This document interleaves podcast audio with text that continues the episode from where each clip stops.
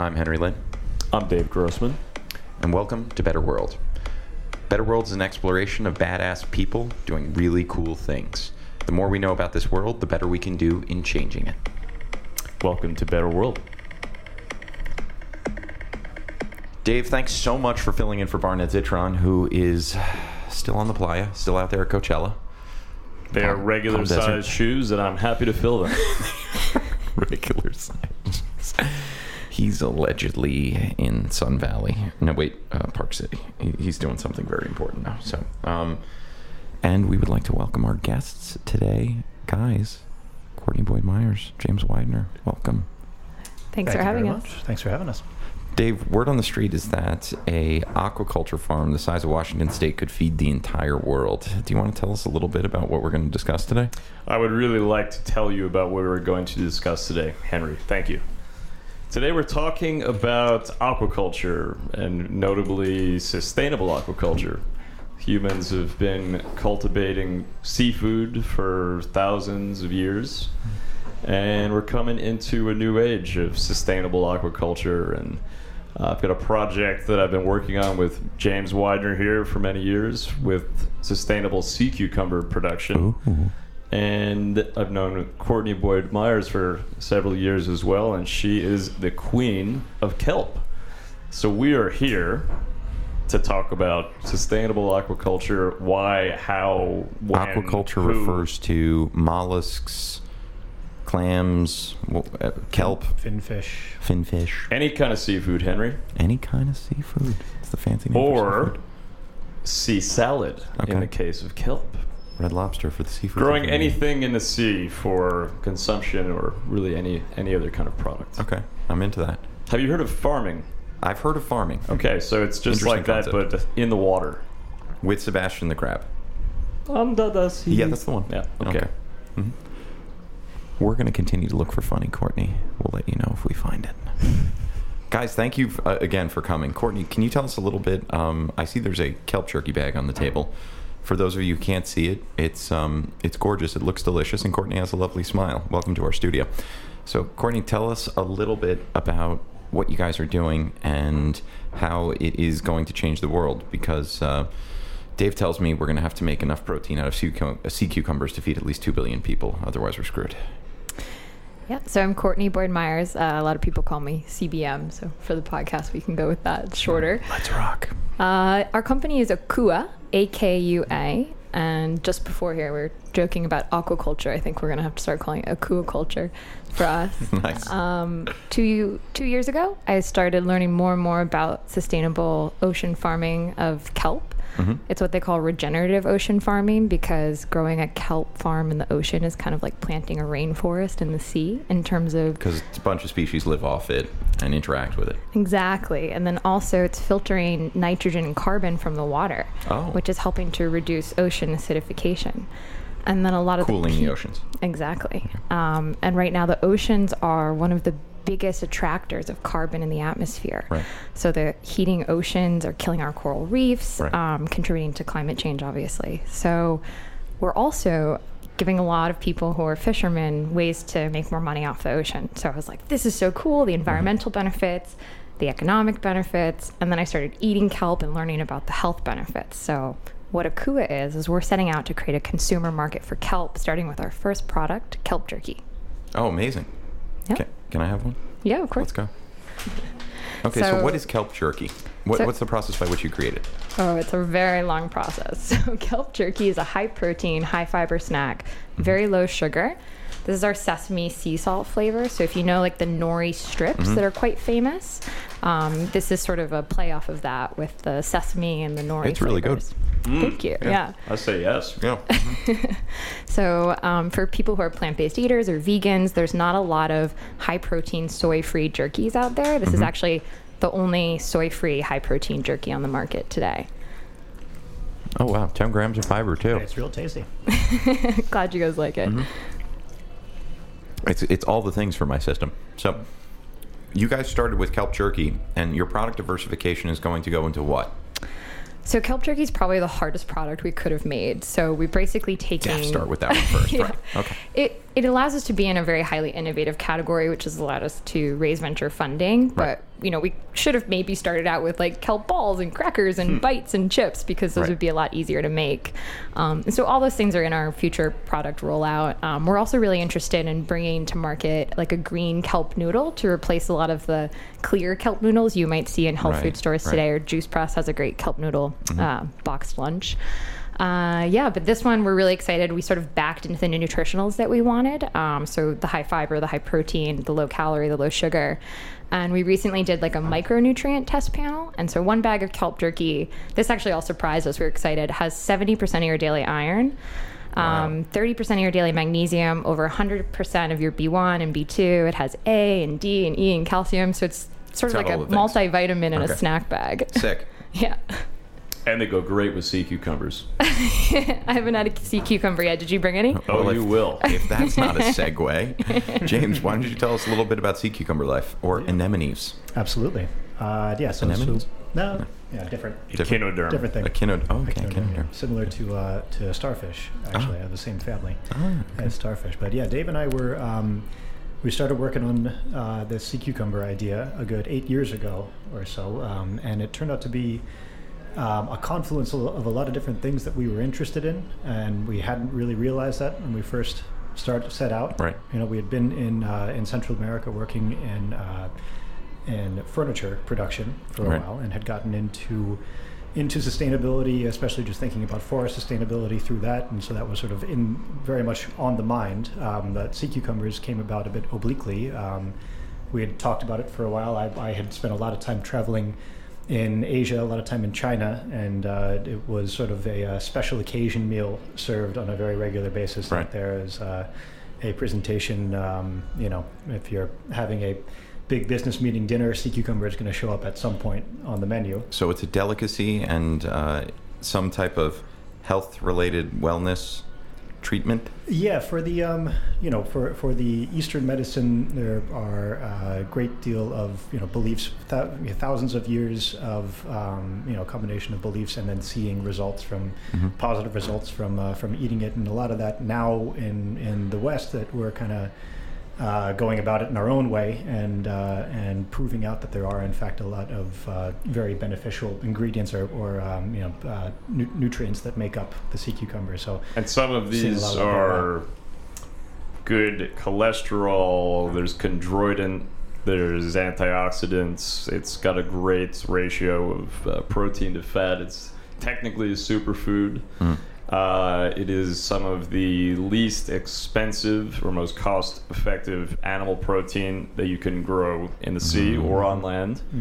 Um, and there's massive demand in China because it's been a delicacy for so long. There's a growing middle class. As a result, they are being exploited worldwide and, and at times driven to extinction. So it behooves us to create a sustainable solution in which we can provide a supply for that demand and also repopulate the oceans where we're working with this, this critical animal for the, the ocean. Yeah, the interesting th- thing there is that um, they have been using sustainable practices to raise sea cucumbers in China for a long time. So this is not necessarily a new practice, although there are uh, new approaches that are improving um, survival Mhm. rates and things like that. But um, as the demand uh, so far outpaced supply, uh, even within China, where there's a multi-billion-dollar uh, farm-raised sea cucumber industry, demand was rising so quickly as more and more people became became wealthy, and this was one of the aspirational food products that was demanded most uh, most quickly and widely demanded. And so, as more and more people are able to uh, to afford them, China began looking for more uh, you know supplier markets. Right. Um, and when they reached those supplier markets, those markets just weren't ready regulatorily and uh, you know process-wise when it comes to sustainability to to handle it. And so Mhm. it was it was entirely wild fished, and they're so they're they're so easy to fish for wild that um, you ended up with you know just this brand new massive demand for a product that's easy to catch and it doesn't take a lot of infrastructure and so Right. a lot of depletion in a lot of areas very very quickly and that um, ended up adding to ocean, ocean acidification. So very similarly to kelp, um, there are similar properties in sea cucumbers. They are uh, detrivores, so they're eating the detritus in the bottom of the seafloor, Right. and they're turning that into um, into uh, a lot of the building blocks of coral.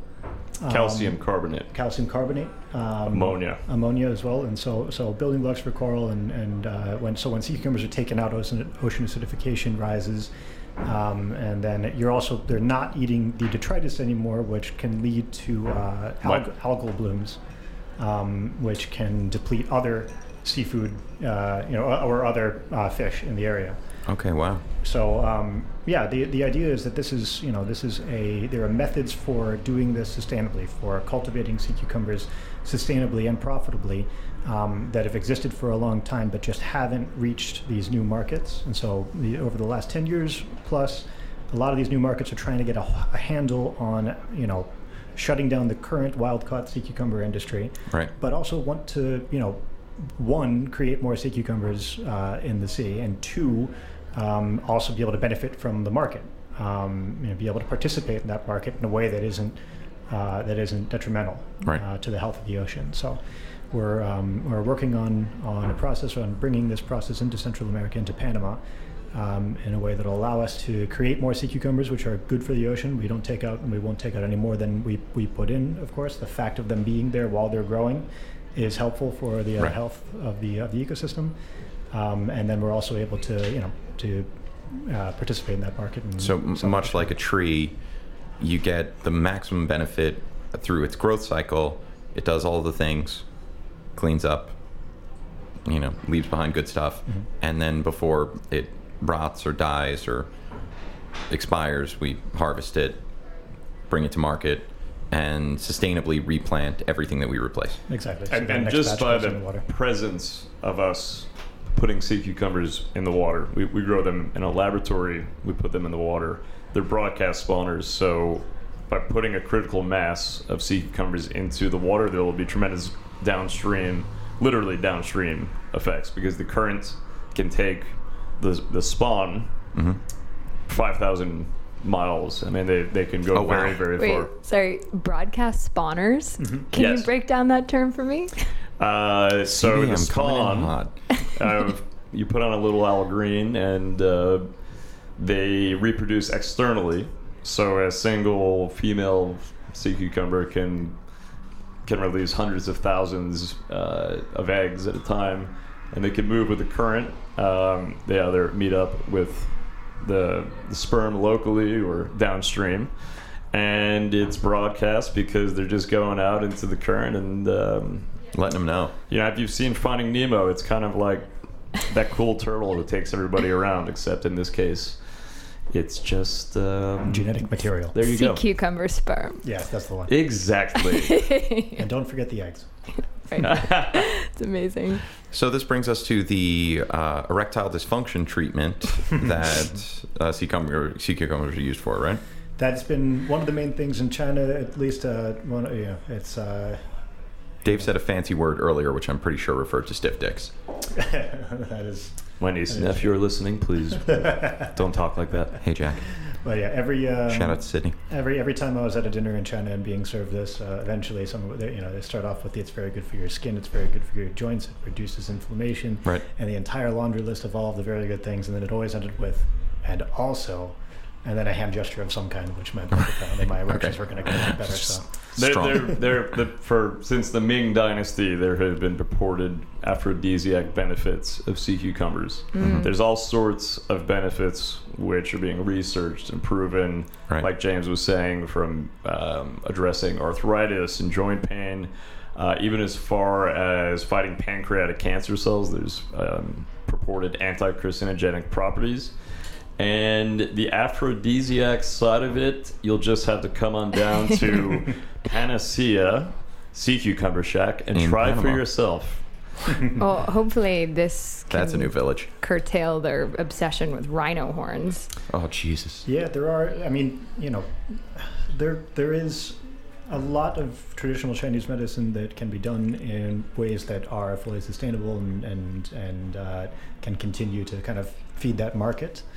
Um, and so, you know, hopefully, when you find something like that, and there are there are a lot of, you know, you see a lot of ad campaigns and things there right now for a, um, you know, to, to kind of curb and stop poaching. Hmm. And so there is a real effort um, happening to, to curb a lot of those practices. And so hopefully one of the things that, that can go towards that are providing alternatives that are still thought to work in that direction, but are sustainably uh, producible. There was a fairly successful campaign to stop the consumption of shark fin, Hmm. which was a Another one. very very problematic period um, that has really gone away for the most part in like the last five ten years what has replaced that as the major delicacy is sea cucumbers so as a result sea cucumbers are being exploited everywhere but we have a turnkey way to provide a sustainable source for something that is considered a delicacy and perhaps many other benefits as well That brings up an interesting thought there that, that you know, with a lot of things that are, you know, exploited for food, um, it just doesn't really make as much sense for them to be aquaculture mariculture farmed. Uh, something like sharks or finfish, they are doing a lot of finfish aquaculture, and, and there are a lot of really interesting advances in that direction. But it can still be really costly and really difficult to do correctly, and a lot of it is that that um, how much does it cost to like to feed the things that you're trying to grow to get them to a point where they're being consumed and where you're getting that protein and it's the, the protein in and protein out uh, is sort of the repeated issue. No fish food required. What Yeah, are so the what- predators of sea cucumbers?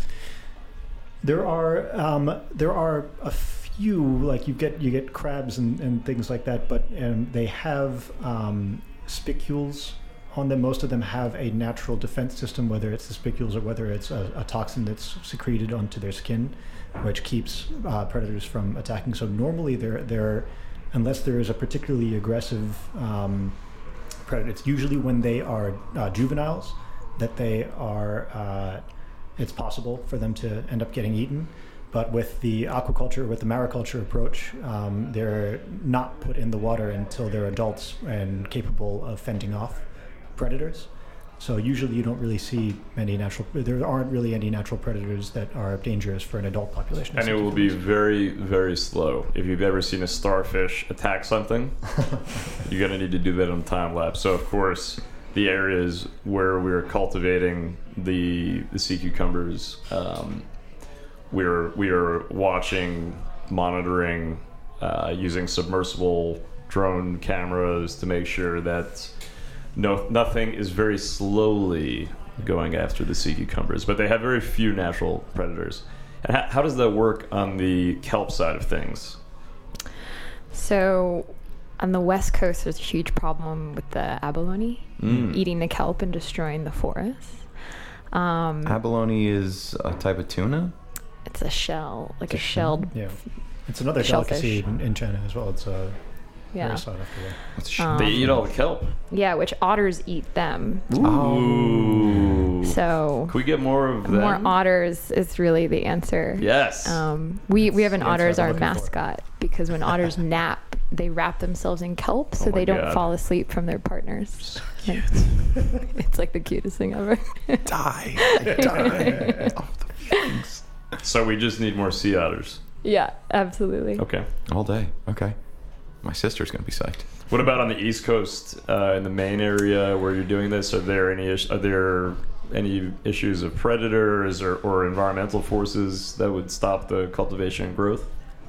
No, up in up in Maine, we we don't have any natural predators. Um, the kelp farms, you know, are attached basically with rope and buoy, so a bad storm or like a boat driving through could could knock out a farm. But How, how big are the farming areas typically?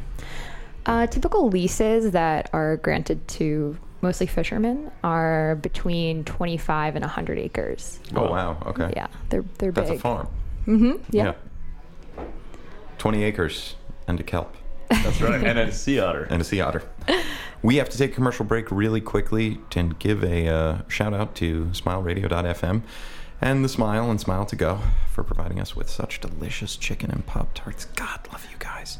Uh, SmileRadio.fm. Check out some of the other fun podcasts like Elfcast. Great time, guys. Uh, and take a look on, uh, and give a follow on Instagram, smileradio.fm, and Smile to Go. Thanks to Shinola Detroit for our beautiful on air sign. And thanks to Matt Kleekman for being a great American. Okay, and we're back. Um, I would love to hear about scale uh, because it sounds like you guys are solving what will soon be a much larger major problem. So, how does this uh, how does this grow? Um, do you train other farmers in Panama? Do you acquire other acreage on the other side? What are your thoughts? Uh, you guys want to take the Panama question? Um, I would love for you to lead off on this, and then we can we can follow up with that because I'm I'm I'm curious what you have to say about it. Yeah, so kelp farming right now in the U.S. is a relatively new industry. Um, the growing of seaweeds in water, ocean water, has been around for hundreds and hundreds of years, Right. and mostly China and Korea, Japan. In fact, um, I think over 70% of the seaweed that's bought on the global market is actually from Korea today. Oh, wow. So, what we've been working on for um, the past couple years as, as Akua, the company, is helping to grow the market of U.S. sustainably grown kelp here in the U.S. Um, we're working in partnership with a nonprofit called Green Wave, and then we have a couple partners up in Maine who collectively have been doing this for about 10 years. That's when the first kelp farm started coming online. Um, and it's already grown, you know, from kind of like five farmers doing it. Um, and I think we had like 40 new farmers sign up last year. Oh wow! Uh, we had a you know great sort of round of press and excitement when it comes to just aquaculture in general. And So who are the farmers? The farmers are you know former fishermen who got out of the game and are now into a new sustainable game. or still in the game. So a lot of these fishermen uh, who are independent have been either out of work or, or underemployed because of the big fishing companies that have Right. come in and, and bought up all the, the catch licenses. Right. Uh, and so a lot of these guys are, you know, it's kind of like a, a hobby. They have like an oyster farming license and now see a way to, to make additional income from this. And a lot of them are fishermen who are now able to make, you know, an extra kind of between 25, 50 to $100,000 a year in, in kelp farming. So Akua, we don't own any of our farms. Right. Um, we want the farmers to own the farms. It's a Sweetgreen type model. We're, we're going to work directly with the local, empower the local farmer. Exactly. Hopefully, create more of them. Yeah, exactly. So, you know, in us creating a demand for kelp, we can then create more of these jobs for the farmers on the, the Northeast coast. Um, scale in terms of, you know, sort of the industry itself, you know, it's growing exponentially every year. Um, and why kelp is so cool is it's it's really like it's a weed.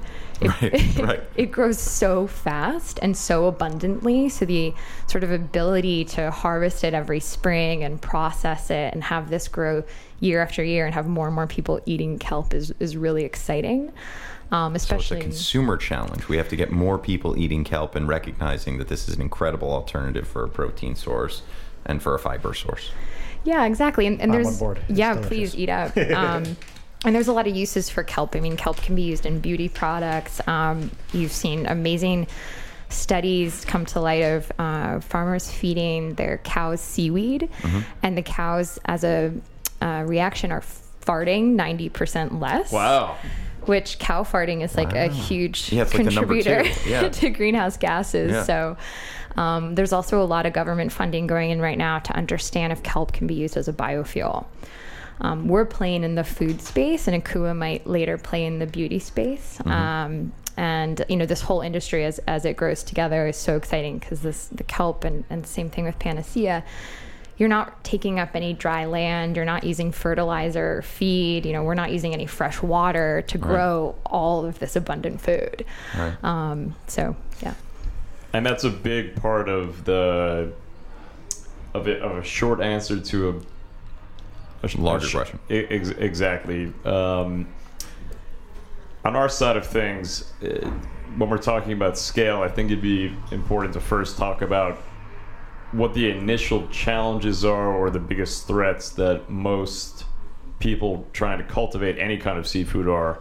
Uh, because in comparison to the eastern seaboard or the west coast, there are unique challenges to Central America that are very common all over the world, and we've been spending a lot of time trying to address those so that we can actually get to scale. And James, why don't you get a little bit into those challenges Yeah. So and solutions? I think what we're talking about, you know, for, for us, the uh, real limit to scalability comes with, with how many, you know, it starts with how many sea cucumbers ought you to have per uh, square meter um, to, for it to be, for the organism to be healthy. And it's about three to four, depending on, um, usually depending on the amount of uh, nutrients in the sediment. And so, really, as much land or as much seabed as you as, as you can get to cultivate, you know, that's obviously what what tells you, because you can make when it comes to making the juveniles in a lab setting, you can make millions and millions and millions without um, without very much uh, infrastructure. Mm. And so, it's just a matter of where you're going to put them, where you're going to put them in a place where they're going to be able to health uh, healthily grow to a marketable size. And so, to start off the approach is, um, you know, uh, getting concessions, working with the government. Uh, it's been a very positive response from the Panamanian government um, as they see this as nothing but a benefit um, to bring the industry back to the country in a way that Mhm. makes sense, and to have this organism in the water that's actually helping, um, helping while it's in the water. So that that's been helpful.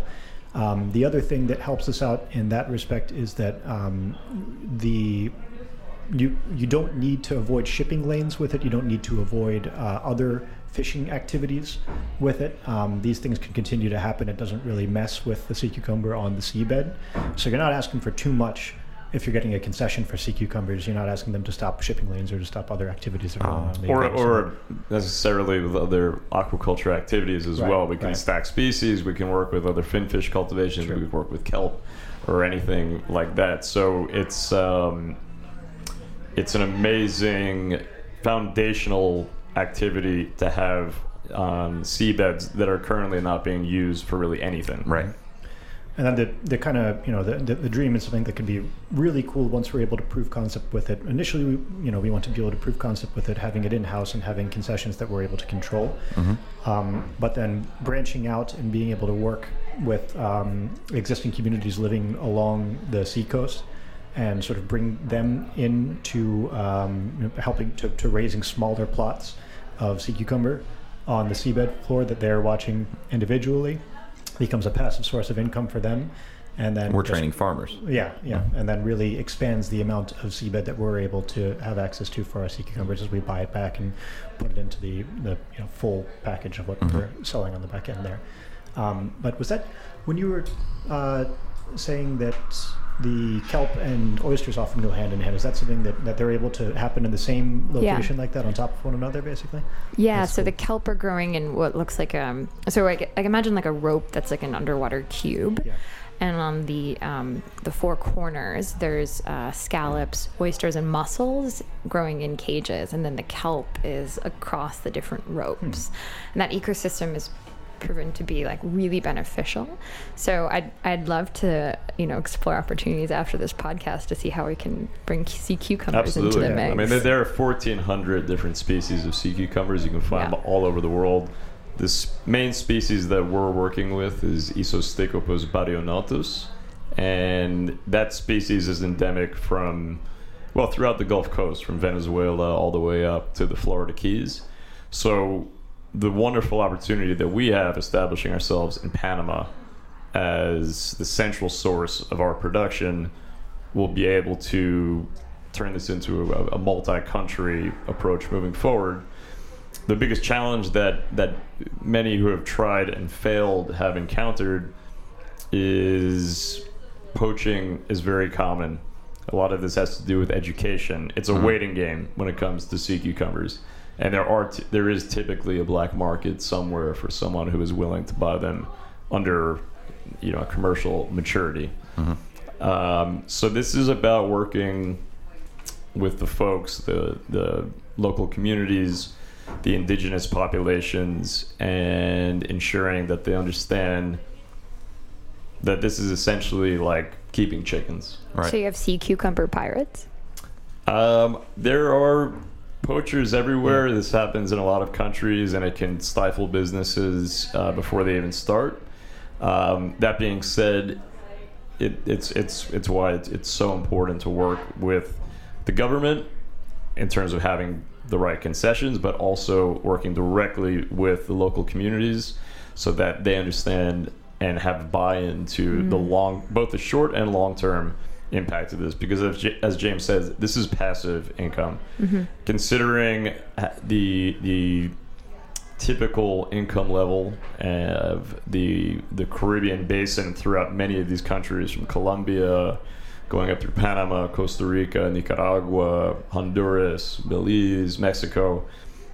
The uh, Caribbean coast tends to be more impoverished than the Pacific coast in all these countries. So we see this activity, even if we're centralizing production in Panama and bringing the juveniles to be grown in these areas moving forward, as a way of really alleviating poverty, creating jobs, creating passive income, and showing that aquaculture is not just a way to help double the necessary food production by 2050, but this is a way to create real income for people who, who need it most and people who are um, most exposed and in greatest danger for the coming impact of climate change. Right. Hmm. It's a real party. It's a true triple bottom line business. People mm-hmm. throw these words out there all the time, but the truth is, it's environmentally sustainable, restorative. Economically, it makes sense because the market just keeps on roaring in China for these, and eventually, we'd like this to be integrating these into consumer products here in the U.S. and in other places as well, which we can certainly talk about um, because it is the most cost-effective animal protein, um, or one of the most cost-effective. So there's there's there's a lot of benefits. There's a lot of practical hurdles. That's what we've been working on for eight years, and we're finally. Well, what's that consumer hurdle, right? So it, there's a conversation about kelp, and you have beautiful packaging. You've got great branding. Uh, where do we sell it? How do we sell it?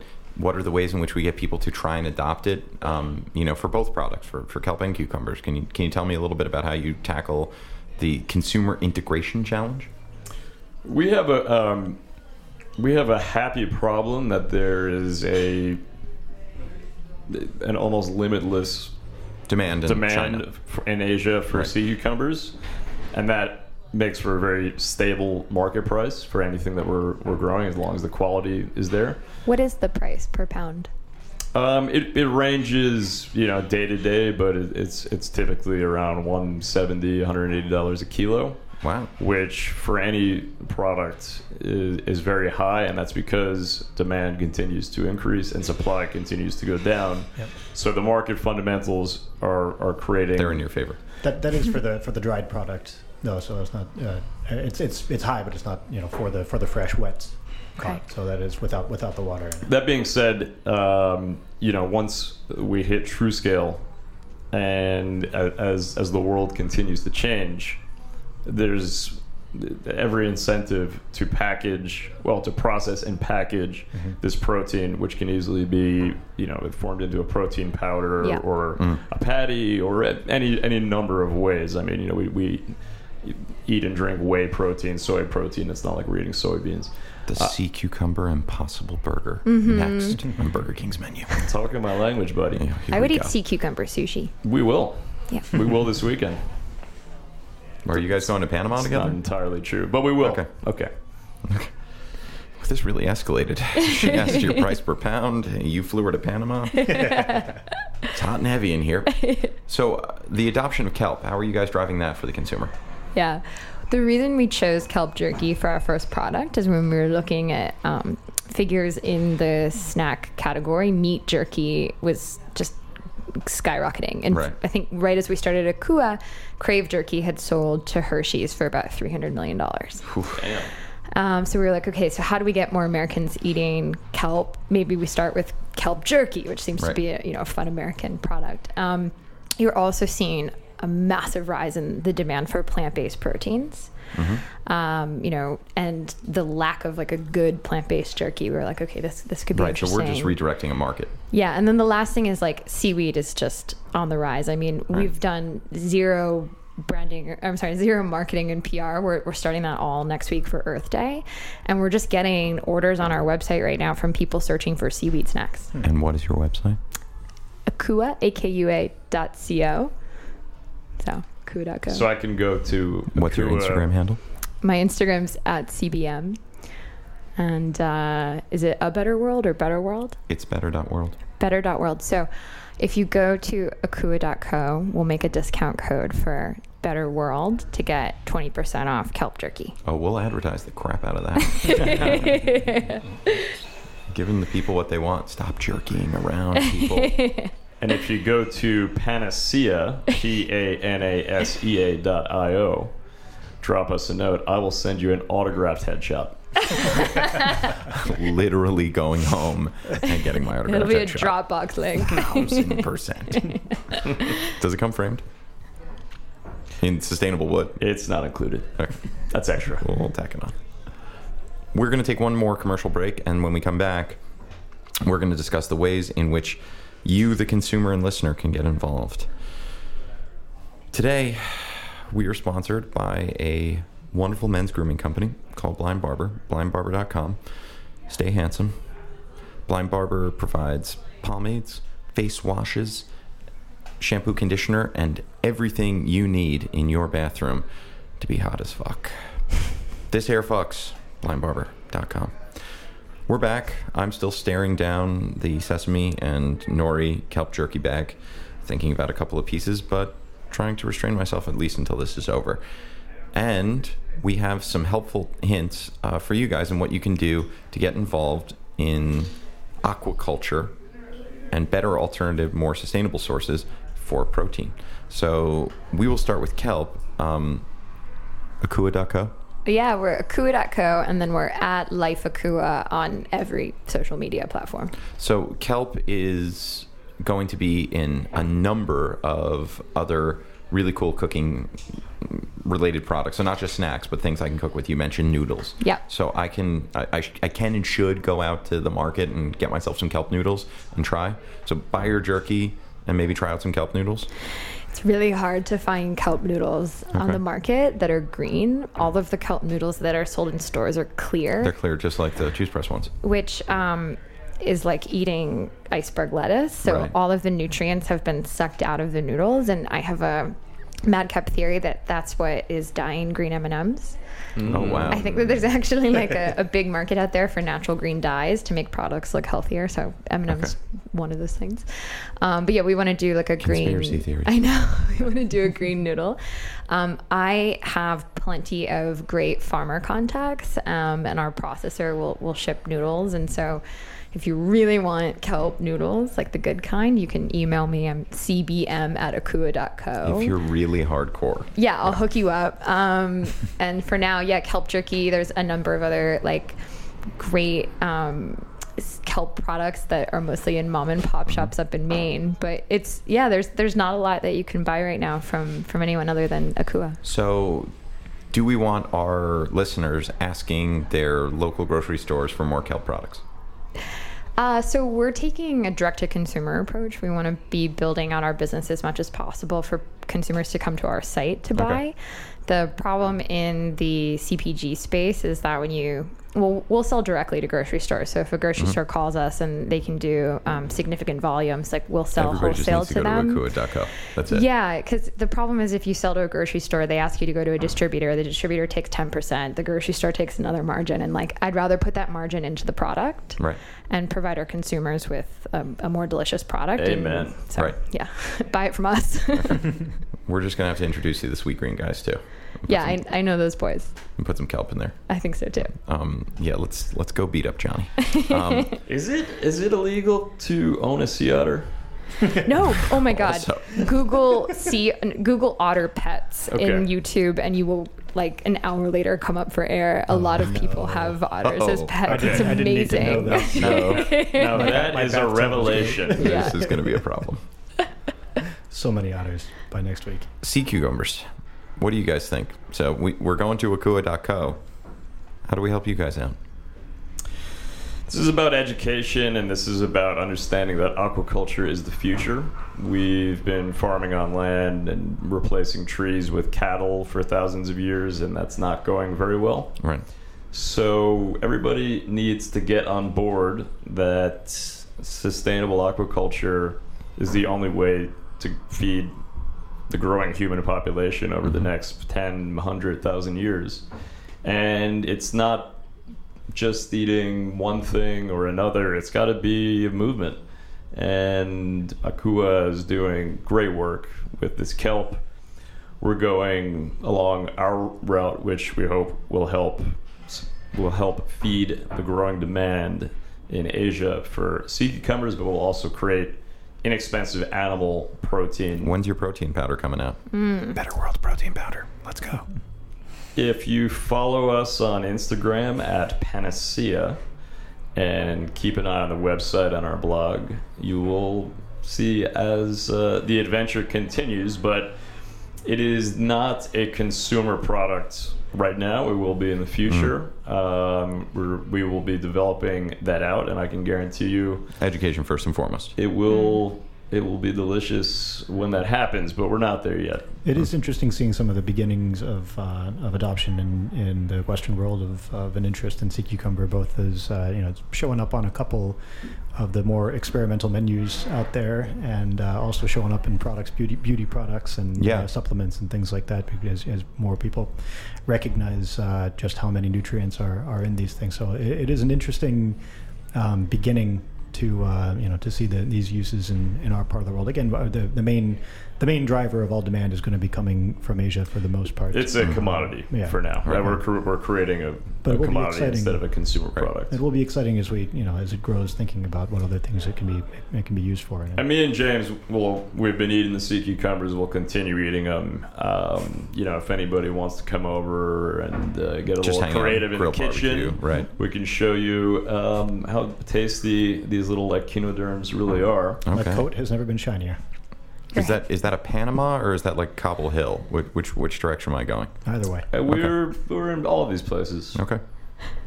For sure, come down to Panama. There's amazing sustainable products there from aquaculture to agroforestry.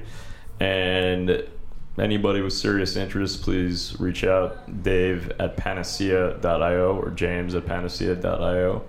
Um, and we will blow your fucking minds. Please go to akua.co, check our friends out at panasea.io, and let's do the tourist thing, people. Let's hop on down to Panama.